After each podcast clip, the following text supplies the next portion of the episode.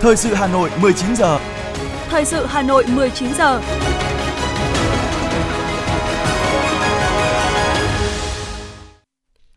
Võ Nam Thúy Hằng xin được đồng hành cùng quý vị thính giả trong 30 phút của chương trình thời sự tối nay, thứ Bảy ngày 14 tháng 1 năm 2023. Những nội dung chính sẽ được đề cập đến trong chương trình.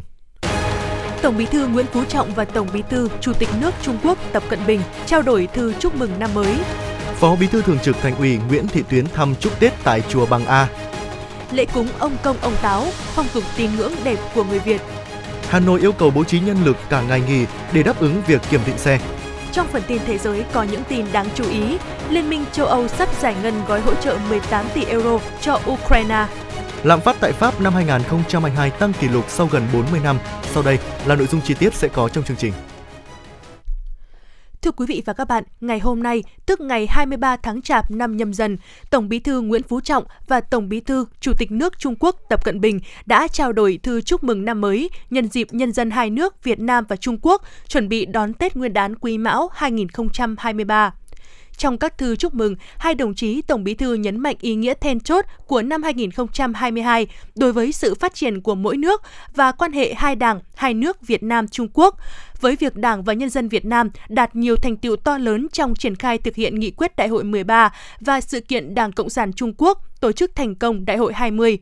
lãnh đạo cao nhất của hai đảng, hai nước đặc biệt đánh giá cao tầm vóc lịch sử và ý nghĩa dấu mốc của chuyến thăm chính thức Trung Quốc của Tổng Bí thư Nguyễn Phú Trọng, trong đó có việc hai bên ra tuyên bố chung về tiếp tục đẩy mạnh và làm sâu sắc hơn nữa quan hệ đối tác hợp tác chiến lược toàn diện Việt Nam Trung Quốc là cơ sở quan trọng định hướng chiến lược lâu dài, thúc đẩy quan hệ hai đảng, hai nước phát triển bền vững, lành mạnh, ổn định trong thời gian tới.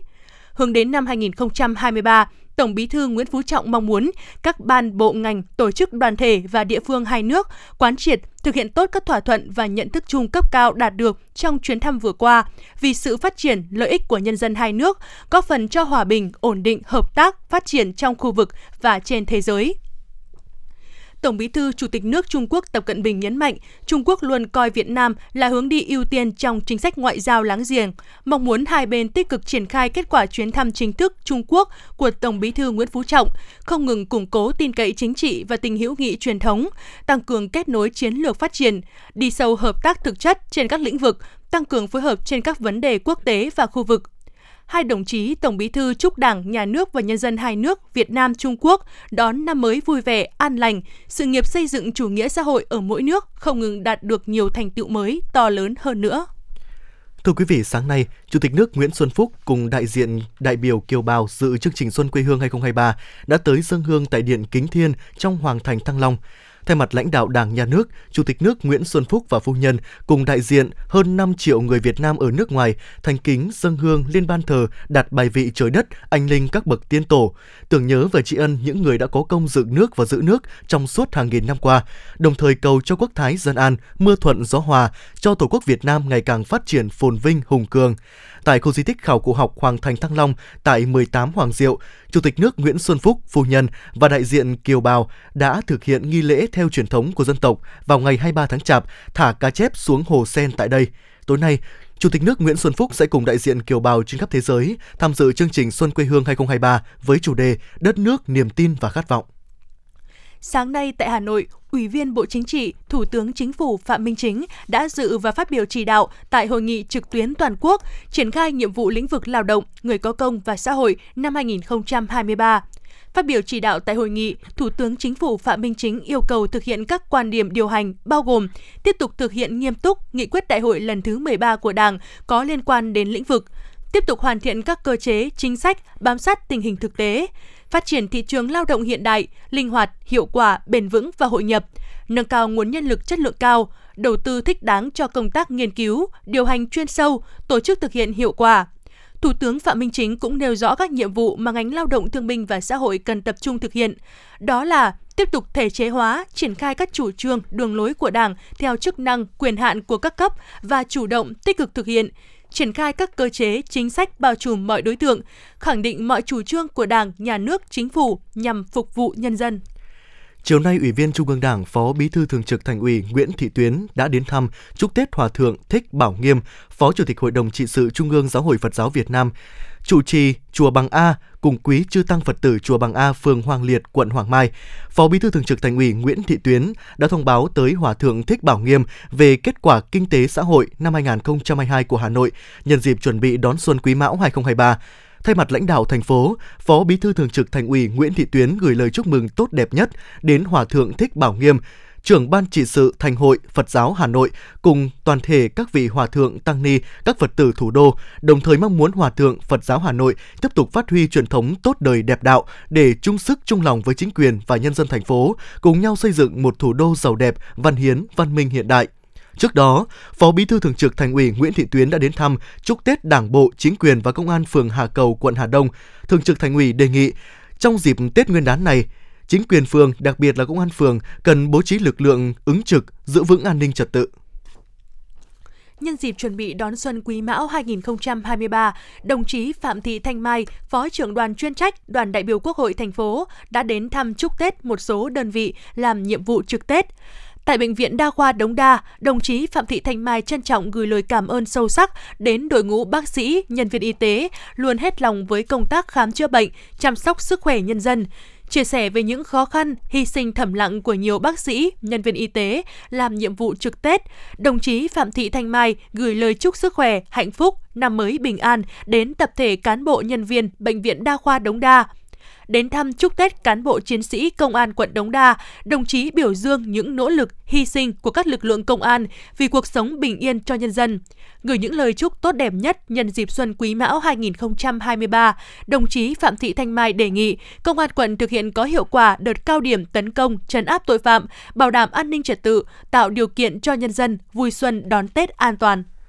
Trong khuôn khổ các hoạt động kỷ niệm 50 năm ngày ký hiệp định Paris, sáng nay tại công viên Hòa Bình, thành phố Hà Nội, phối hợp với Liên hiệp các tổ chức hữu nghị Việt Nam tổ chức trồng cây vì hòa bình. 50 năm qua, thắng lợi của Hiệp định Paris không chỉ mang lại niềm vui hạnh phúc cho nhân dân Việt Nam, mà còn là niềm vui chung của đông đảo bạn bè quốc tế, những người yêu chuộng hòa bình trên thế giới. Tại công viên Hòa Bình, địa chỉ văn hóa gắn liền với danh hiệu Hà Nội, thành phố vì hòa bình, đoàn đại biểu quốc tế tham dự các hoạt động kỷ niệm 50 năm ngày ký hiệp định Paris cùng lãnh đạo Liên hiệp các tổ chức hữu nghị Việt Nam và thành phố Hà Nội đã tới thăm vườn cây hữu nghị và trồng cây lưu niệm.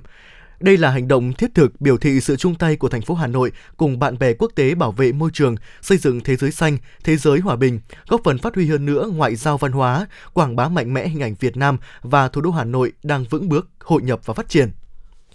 Thưa quý vị và các bạn, hôm nay là ngày 14 tháng 1, tức ngày 23 tháng Chạp. Theo phong tục cổ truyền của người Việt là ngày ông công, ông táo cưỡi cá chép về trời để trình báo những chuyện xảy ra trong gia đình với Ngọc Hoàng. Vì vậy hàng năm, vào ngày này, người dân khắp cả nước đều chuẩn bị lễ, vật phẩm để tiễn ông táo về chầu trời.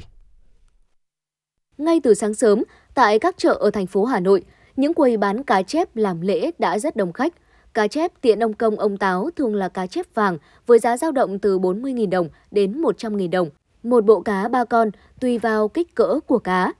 Theo phong tục, lễ cúng ông công ông táo thường đầy đủ các món mặn, món ngọt và không thể thiếu được trong lễ cúng là bộ cá chép sống ba con và ba bộ áo mũ ông công ông táo. Nếu không có cá chép sống, có thể thay thế bằng cá chép giấy, nhưng nhất thiết phải là cá chép – vì theo quan niệm dân gian, chỉ giống cá này mới có thể vượt vũ môn hóa rồng để đưa ông công ông táo về trời. Tuy nhiên, việc dám lễ cúng cũng không quá cầu nệ, mỗi gia đình thường làm theo suy nghĩ và tấm lòng của mình.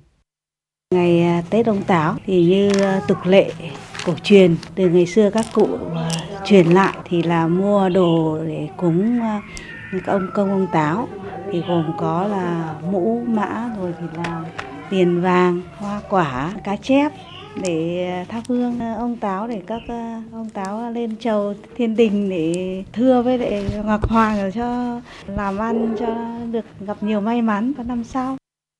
Quan niệm dân gian cho rằng lễ cúng ông công ông táo phải kết thúc trước chính ngọ, tức 12 giờ trưa ngày 23 tháng Chạp để ông táo kịp về trời trong ngày. Vì vậy hoạt động cúng lễ thường diễn ra giải rác từ ngày 20 tháng Chạp, nhưng nhiều người cho rằng phải cúng đúng ngày mới được linh thiêng. Sáng sớm nay, vợ chồng bà Hoàng Thị Lan ở phường Ngã Tư Sở, quận Đống Đa đã lo lau dọn bàn thờ, nhà cửa để chuẩn bị lễ cúng tiễn ông công ông táo về trời. Cũng có những cái nhà mà họ chú đáo thì họ làm một mâm cơm để cúng ờ, ngày ờ, ông công ông táo lên trời. Thế và chuẩn bị ờ, các cái hoa quả rồi là tiền vàng trầu cau cũng như phong tục mọi năm thì tôi cũng vẫn cứ làm đều đều như thế, cũng sắm đầy đủ nhưng mà cũng không gọi là hoành tráng lắm. Dù bận công việc kinh doanh, nhưng chị Nguyễn Minh Hương ở Đống Đa Hà Nội cũng nghỉ bán hàng buổi sáng để lau dọn nhà cửa, chuẩn bị tiễn ông công ông táo về trời trước 12 giờ trưa.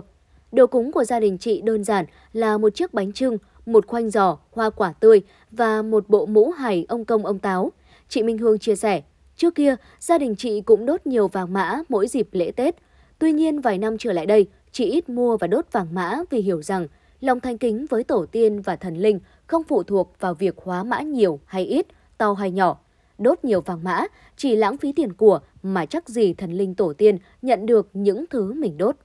Ngày xưa khi ở gia đình thì mẹ mình rất là cầu kỳ, à, không chỉ ờ, mua hoa quả không mà còn à, sắm và làm sửa soạn một mâm cơm rất là đầy đủ, à, từ nem rồi à, canh rồi à, gà, à, giống như một mâm cơm à, cúng tất niên ngày 30. À, trong khi đó thì à, hiện nay thì khi mà ảnh hưởng của rất nhiều từ công việc cũng như là um, thời gian thì à, cái việc à, cúng ông công táo mình cũng đơn giản dần đi và giảm bớt những cái thủ tục à, như à, bố mẹ ngày xưa đã chuẩn bị.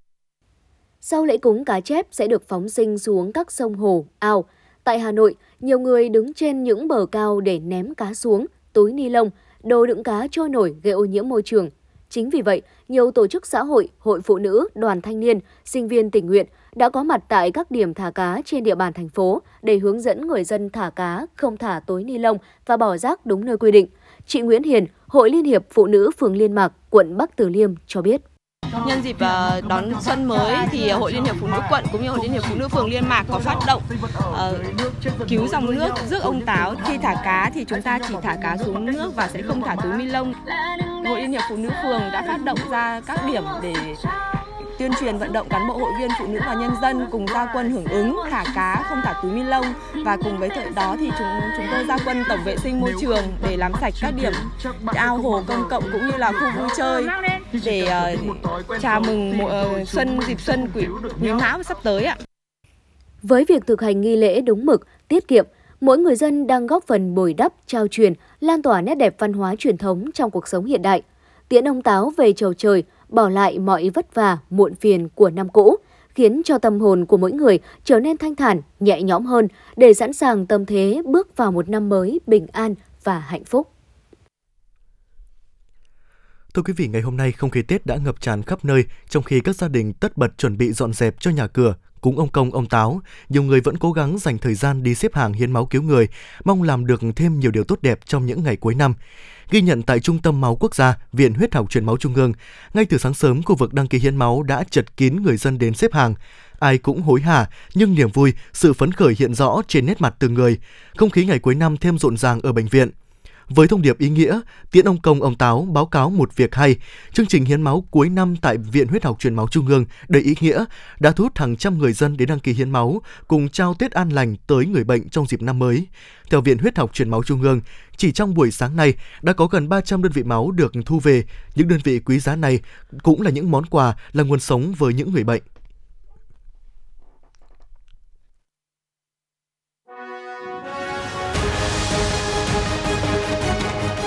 Thời sự Hà Nội, nhanh, chính xác, tương tác cao. Thời sự Hà Nội, nhanh, chính xác, tương tác cao.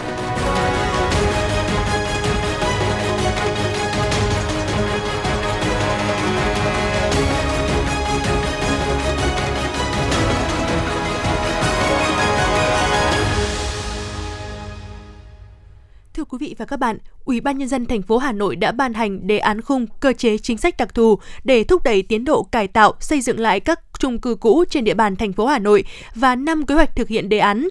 Thành phố đã giả soát 11 dự án cải tạo, xây dựng lại chung cư cũ, trong đó 10 chung cư cũ đã lựa chọn được chủ đầu tư dự án cải tạo, xây dựng lại và một chung cư đang trình Ủy ban nhân dân thành phố chấp thuận chủ đầu tư.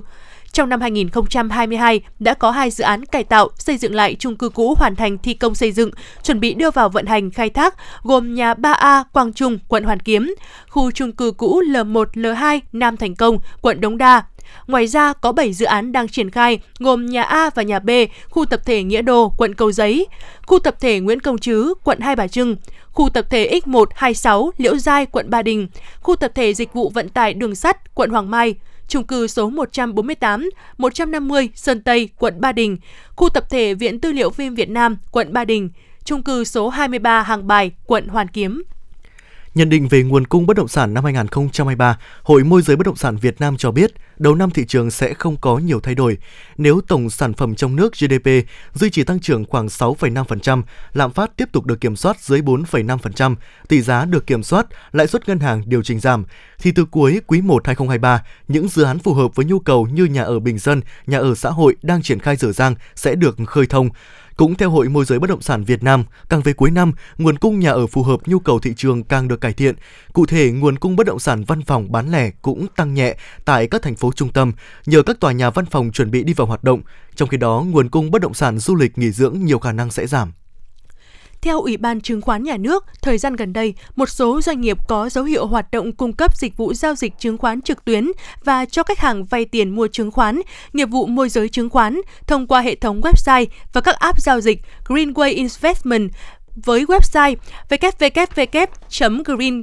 greenstock.vn và app Greenstock khi không được Ủy ban Chứng khoán Nhà nước cấp phép quản lý, giám sát theo quy định của pháp luật về chứng khoán. Nhà đầu tư có thể gặp rủi ro khi có tranh chấp xảy ra mà không được pháp luật về chứng khoán bảo vệ quyền và lợi ích của mình. Ủy ban Chứng khoán Nhà nước khuyến cáo nhà đầu tư thận trọng khi giao dịch đầu tư chứng khoán trên các app giao dịch này. Nhà đầu tư chịu trách nhiệm đối với các rủi ro có thể phát sinh.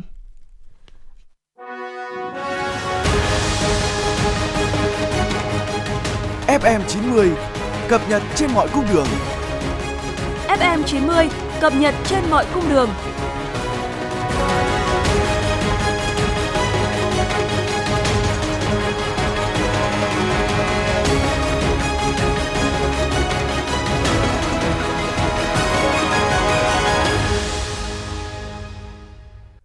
Thưa quý vị và các bạn, chiều nay, Công an thành phố Hà Nội tổ chức hội nghị thông tin tình hình kết quả nổi bật trong đợt cao điểm tấn công trấn áp tội phạm bảo vệ Tết Nguyên đán Quý Mão 2023.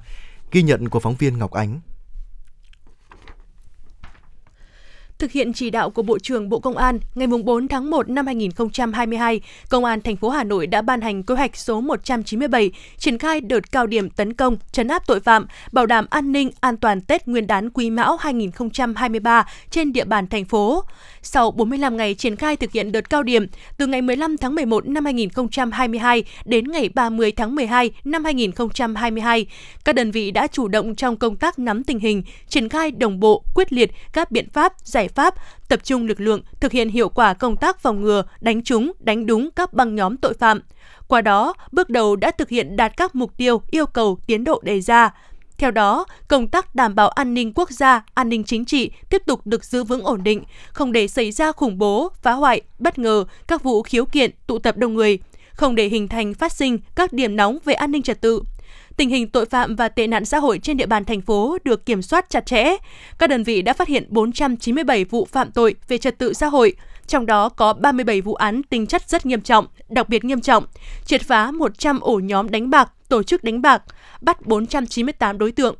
Về công tác đấu tranh phòng chống tội phạm kinh tế, ma túy, môi trường, công nghệ cao, Thiếu tướng Nguyễn Thạnh Nguyễn Thanh Tùng, Phó Giám đốc Công an thành phố Hà Nội cho biết, công tác này đều đạt kết quả cao. Theo đó, lực lượng đã phát hiện khám phá 542 vụ, 603 đối tượng vi phạm trật tự quản lý kinh tế, khởi tố 33 vụ, 78 bị can, điều tra khám phá 470 vụ, 675 đối tượng phạm tội về ma túy, xử lý hình sự 455 vụ, 587 đối tượng.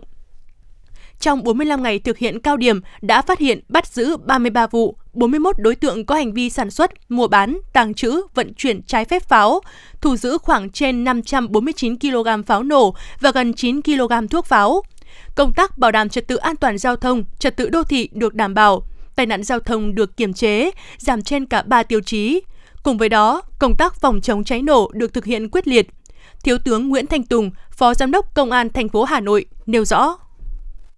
À, trong thời gian tới, Công an thành phố tiếp tục đồng loạt gia quân triển khai các biện pháp nghiệp vụ theo ý kiến chỉ đạo của đồng chí Bộ trưởng và lãnh đạo thành phố với quyết tâm cao nhất đảm bảo tuyệt đối an ninh trật tự trên địa bàn của thủ đô để nhân dân được đón xuân vui tươi, an toàn, lành mạnh, xứng đáng là một thủ đô an toàn và phát triển. Tại hội nghị, Công an thành phố cung cấp thông tin về kết quả đấu tranh, triệt phá với các hành vi tiêu cực tại các trung tâm đăng kiểm cơ giới trên địa bàn thành phố Hà Nội. Theo Đại tướng Chu An Thành, trưởng phòng Cảnh sát Kinh tế cho biết, hiện Hà Nội có 31 trung tâm đăng kiểm phương tiện xe cơ giới. Từ ngày 8 tháng 1 năm 2023 đến ngày 13 tháng 1 năm 2023, cơ quan điều tra Công an thành phố đã phát hiện 9 vụ sai phạm tại 10 trung tâm đăng kiểm phương tiện giao thông cơ giới tại huyện Thanh Oai, Sơn Tây, Trường Mỹ, Bắc Tử Liêm, Nam Tử Liêm, Hà Đông, Thanh Trì. Các lỗi sai phạm tại các trung tâm này là nhận hối lộ để bỏ qua các lỗi không đủ điều kiện đăng kiểm, khởi tố 4 vụ với 18 bị can. 5 vụ còn lại tạm giữ 57 đối tượng là các giám đốc, phó giám đốc, đăng kiểm viên, nhân viên nghiệp vụ. Số tiền thu lời bất chính được xác định là tất cả trong các khoản hơn 20 tỷ đồng, 10 cái ờ, trung tâm này. Năm cái vụ việc còn lại thì hiện nay cơ quan điều tra, còn thành phố đang chỉ đạo các ờ, phòng nghiệp vụ cũng như là cơ quan điều tra các quận huyện là cá thể hóa trách nhiệm hình sự trong ngày nay ngày mai thôi sẽ được khởi tố vụ án và khởi tố bị can đối với năm vụ còn lại. Cũng tại hội nghị, Công an thành phố thông tin về kết quả đấu tranh triệt phá đường dây mua bán trái phép chất ma túy lớn trên địa bàn quận Bắc Từ Liêm, thông tin vụ khởi tố các đối tượng cấu kết, tổ chức in ấn và đưa ra thị trường 100 tấn sách giả. Vụ việc các đối tượng có hành vi buôn bán tem giả, vé giả xảy ra tại địa bàn xã Liên Hiệp, Thanh Trì, Hà Nội.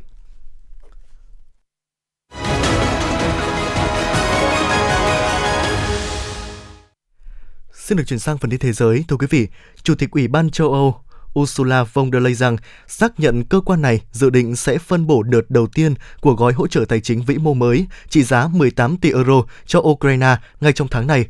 Cũng theo bà von der Leyen, đây là gói hỗ trợ tài chính vĩ mô lớn nhất trong lịch sử của Liên minh châu Âu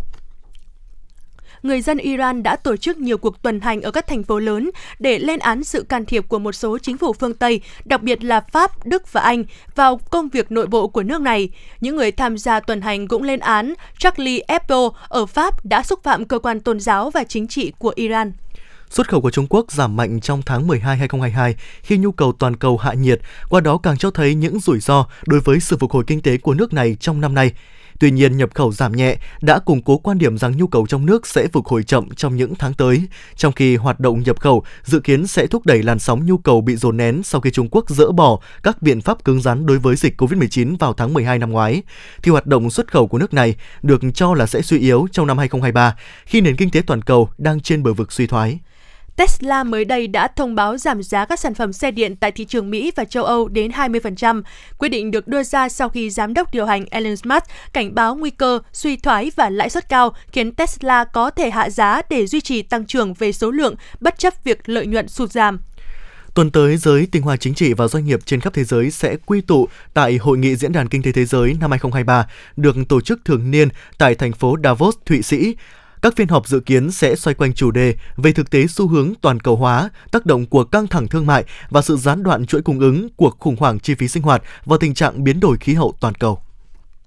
Trong báo cáo mới công bố, Viện Thống kê và Nghiên cứu Kinh tế Quốc gia Pháp cho biết mức lạm phát tại Pháp đã tăng hơn gấp 3 lần trong năm qua, từ 1,6% năm 2021 lên 5,2% năm 2022 và là cao nhất trong 40 năm qua năng lượng là lĩnh vực ghi nhận mức lạm phát tăng cao nhất với 23,1%. Tiếp đến là nhóm các mặt hàng lương thực thực phẩm với 6,8% và sau đó là các sản phẩm chế biến và dịch vụ tăng khoảng 3%.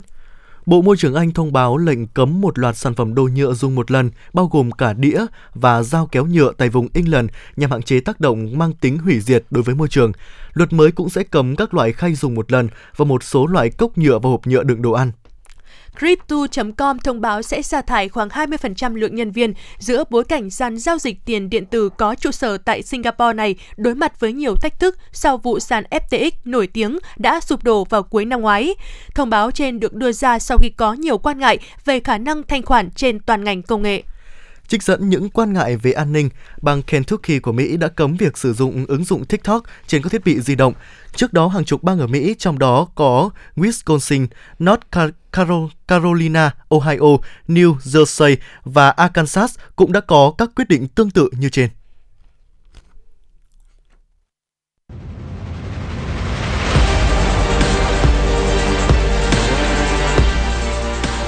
Bản tin thể thao Bản tin thể thao